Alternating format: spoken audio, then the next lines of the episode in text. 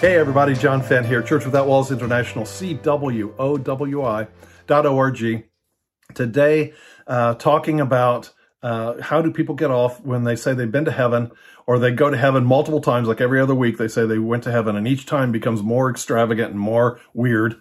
Uh, or what do you say about Christians who say they went to hell and they saw Christians in hell? You know, what do you do about all that? Well, you know, first, first I want to share uh, that we are a house church network. I encourage you to visit our, our website, cwowi.org, and sign up for my weekly thoughts, which is a weekly teaching that comes out on a variety of subjects. It comes out Friday mornings by email. You'll be blessed. And also there's lots of videos and, and teachings about, about house church and everything on our site, cwowi.org. Sorry, so excited to get going here. Just felt led to share how do people get so off base? Uh, how does a person paint a, a picture of Jesus, say he appeared to me or I saw him and this is what he looked like to me? And he looks like he stepped out of the pages of a Hollywood uh, movie, you know, um, some white, handsome, uh, you know, Jesus uh, sort of thing. Or how does, uh, I got an email from somebody concerned because a man in West Africa said he, he had a near-death experience and he went to hell and he saw Christians in hell who were not tithers. So I get people asking me questions. What do you, what is that? Is that true or not?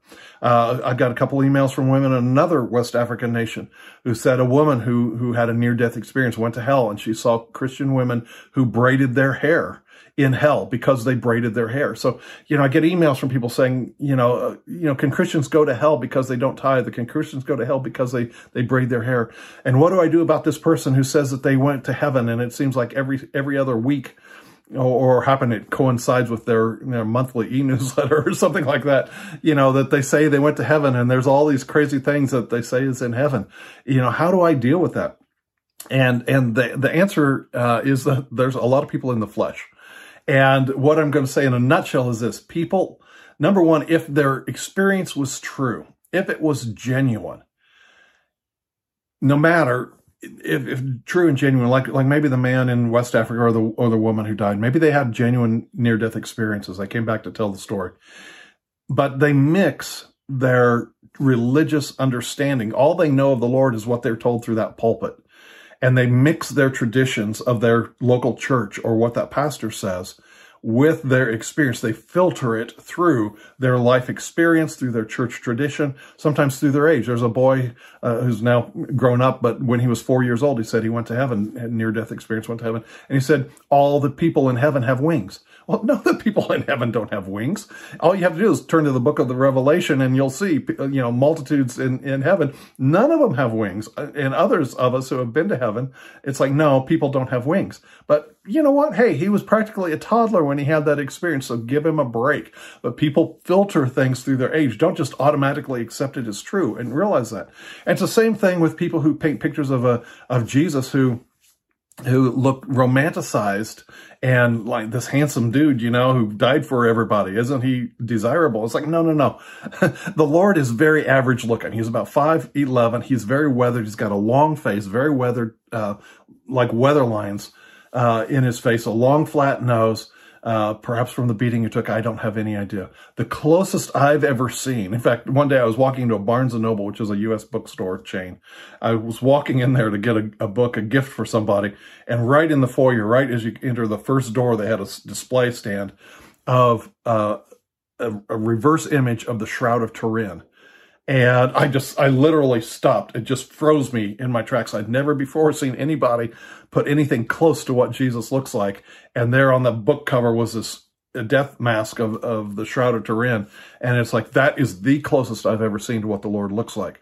Um, and, and realize that, you know, that was happening laying down. You know how people's face is fatter when they lie down. So if you put him upright and give him a more weathered look and everything, that's the closest I've ever seen to what the Lord looks like. Um, you know, I want to say this too. I, I, want to offer this too, because I have had experiences and I know that they're balanced. I know that they're right and, and everything. I wrote a book called Pursuing the Seasons of God, which details some of my early uh, experiences with the Lord from April of 86 through about 1989. And I'm happy to upload that PDF to you if you want to email me. If you want to see some of the experiences I've had with the Lord and you'll find they're balanced, they're, they're, they'll teach you more of the ways of the Lord.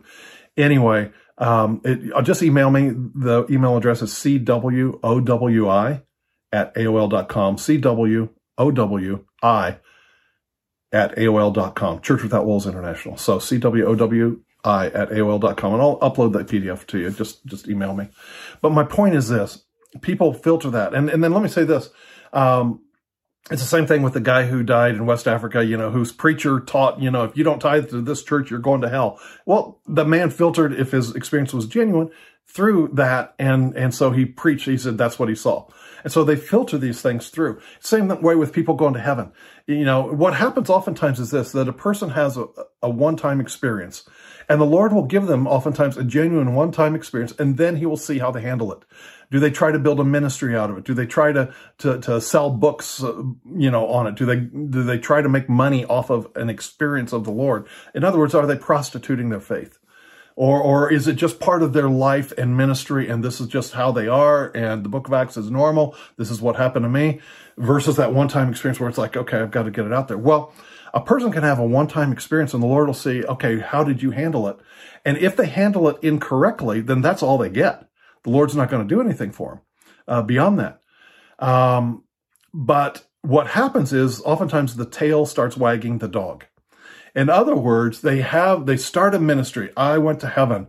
I had this experience and, you know, they sell a half a million copies or whatever the case is. And then the excitement dies down and they find their income drops and they find their name, their churches aren't calling to have them preach anymore or, or share their story. And that excitement wears down. So they feel compelled to add to it. So they get in the flesh, like Jeremiah talks about, um, in, in the book of Jeremiah, what is it, chapter 22, 23, et cetera, talks about false prophets and false words, how they, they give into their own imaginations and such. And pretty soon you've got a person who it, it's, it's like a roller coaster. They'll have an experience and excitement will go and then it, it will dry up and everything else. And so, oh, they've got to have another experience. And so they have something else. And so each time they quote unquote visit heaven, it gets goofier than the last. And pretty soon it's like people are saying, okay, can a person go to heaven at will? Does the Lord really take a person to heaven, you know, once a month type of thing to coincide with when their next newsletter comes out? It's like, no, no, no, the person's in the flesh and they get goofy and, and, and stuff like that. So, so you know, if you look in scripture, the fact of the matter is the apostle John did go to heaven. That's the book of Revelation. You know, Revelation 1.10, I was in the spirit in the Lord's day.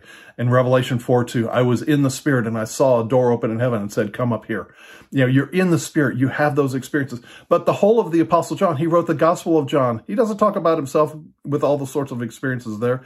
He wrote First John, Second John, Third John. He doesn't talk about all these experiences. He had the experience but it wasn't like every other week he's going to heaven. And, and there are some of us who are seers and everything, and the Lord will appear to us, uh, you know, on a more or less uh, continual basis. You see, he appeared to Paul in Acts 9. He appeared to Paul in Acts 18. Paul talked about being in a trance and seeing the Lord. Paul talks about going to heaven.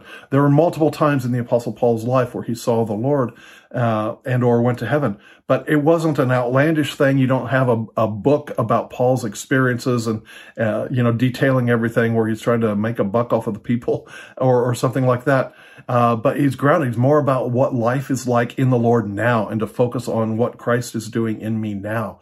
And that's our focus. So just realize that, you know, I'm trying to answer the question, how do people get off base? They, they filter it through what their preacher said. They filter it through their culture. They filter it through their age. Uh, they filter it through their ideas of what the Lord would look like. And oftentimes it's a real experience, but it may be about their only experience because they didn't handle it well and they didn't handle it with the maturity and the balance that the Lord uh, requires. Uh, they start getting off base. And so then they start becoming, you know, false and different stuff like that. Or they, you know, like I said, the tail wags the dog, not to repeat myself. Anyway, these are some of the experiences about, or some of the ways that, that happen. I have no problem reading. I don't personally read about people's experiences in heaven because uh, I don't want it to filter just for that reason. I don't want it to, to filter. I don't want it to influence uh, the experience uh, experiences that I've had uh, when I've been in the spirit. Uh, my wife Barbara reads reads some of that, and sometimes she has a questions, you'll bounce something off of me. But I don't. I just don't read other people's experiences. And and you've got to understand, heaven is big enough. It's larger on the inside than it is on the outside. It's like a seed. How many how many apples are in an apple seed? How many apple trees are in a single seed? The heaven is. You and I are larger on the inside than we are on the than we are on the outside. You and I are larger. We have dreams and, and gifts and things that you'll, which, the, you know, our life isn't long enough here on earth to see all those come to pass. We're larger on the inside than we are on the outside. That's the ways of the kingdom. We've got all the ages to come to explore all the things that the Lord has created within us. So heaven is like that. It's larger on the inside than it is on the outside. So a person can have one experience and say, I saw this part of heaven. Another person have another experience and say, I saw this part of heaven. And it could be legitimate and true. But, um, because we know in part, we prophesy in part. But where it starts getting off is, is, um, they start embellishing things. So, you know, the, the pastor in West Africa didn't realize, you know, when uh, the woman who died and, and, said she saw Christian women in hell because they braided their hair. Well, the Christian pastor, all he had to do was look up and realize that in the first century, women braided their hair and they wove jewels in their braids and they wore wigs that they braided jewelry in their wigs and wore those. And, and so that's how a, a Christian, or not, excuse me, that's how a woman displayed her wealth and her status was, was by weaving jewelry in the, in the wigs, in the braids of the, the hair. That was the style in the first century. And, uh, you know, that pastor could have learned that and, and realized that Paul was talking culturally when he said, don't braid your hair with all sorts of ornaments and, and jewelry and stuff like that, but focus on the inward qualities of the heart. That's all that, that Paul was writing about. But people filter it through, through their ignorance, through their culture, through stuff like that. So anyway, I hope this helps. I, am trying not to ramble on here, but I hope this provides a basis for you to be able to judge things and just put things on a shelf. If something sounds weird or somebody is going every other week to heaven, you know, just put it on a shelf. Or somebody has an experience like, you know, Christians who don't tithe or braid their hair in hell, uh, just put it on a shelf and just say, you know, that was them. They don't answer to me. They answer to the Lord, but that doesn't sound right. And, and focus on what the Lord is doing today in you. That is what our focus is. It's never on these experiences. Even Paul wrote in 2 Corinthians 12, he said, now I'm going to come to visions and revelations of the Lord. Um, but, you know, if you look at all that Paul wrote, he just mentions these things. And that's how it is with me. That's how it is with some people. It's like you have these experiences, but they're just part of who we are. It's part of life. It's not something to build up and then you become the tail wagging the dog thinking you got to keep it going. Eh, run, don't walk to the nearest exit in those cases. so anyway, I hope this has been helpful to you. Just put things on a shelf. And like I said, if you email me, I'll be happy to upload the PDF to you, uh, if you'd like to know more. But, but my heart is for balance. My heart, since I was a kid, Psalm 103.7 has been my heart's cry, which is this. He made known his ways unto Moses, his acts, A-C-T-S, to the children of Israel. I've never been one who's wanted to see the manna in the wilderness or the water from a rock. I want to know his ways. If I know his ways, then the rest will come. But I want to be like Moses who knows his ways. He made known his ways to Moses. So that's why I do these videos, part of the discipleship process. I hope it's been a blessing to you. God bless. John Fenn, CWOWI.org. Bye-bye.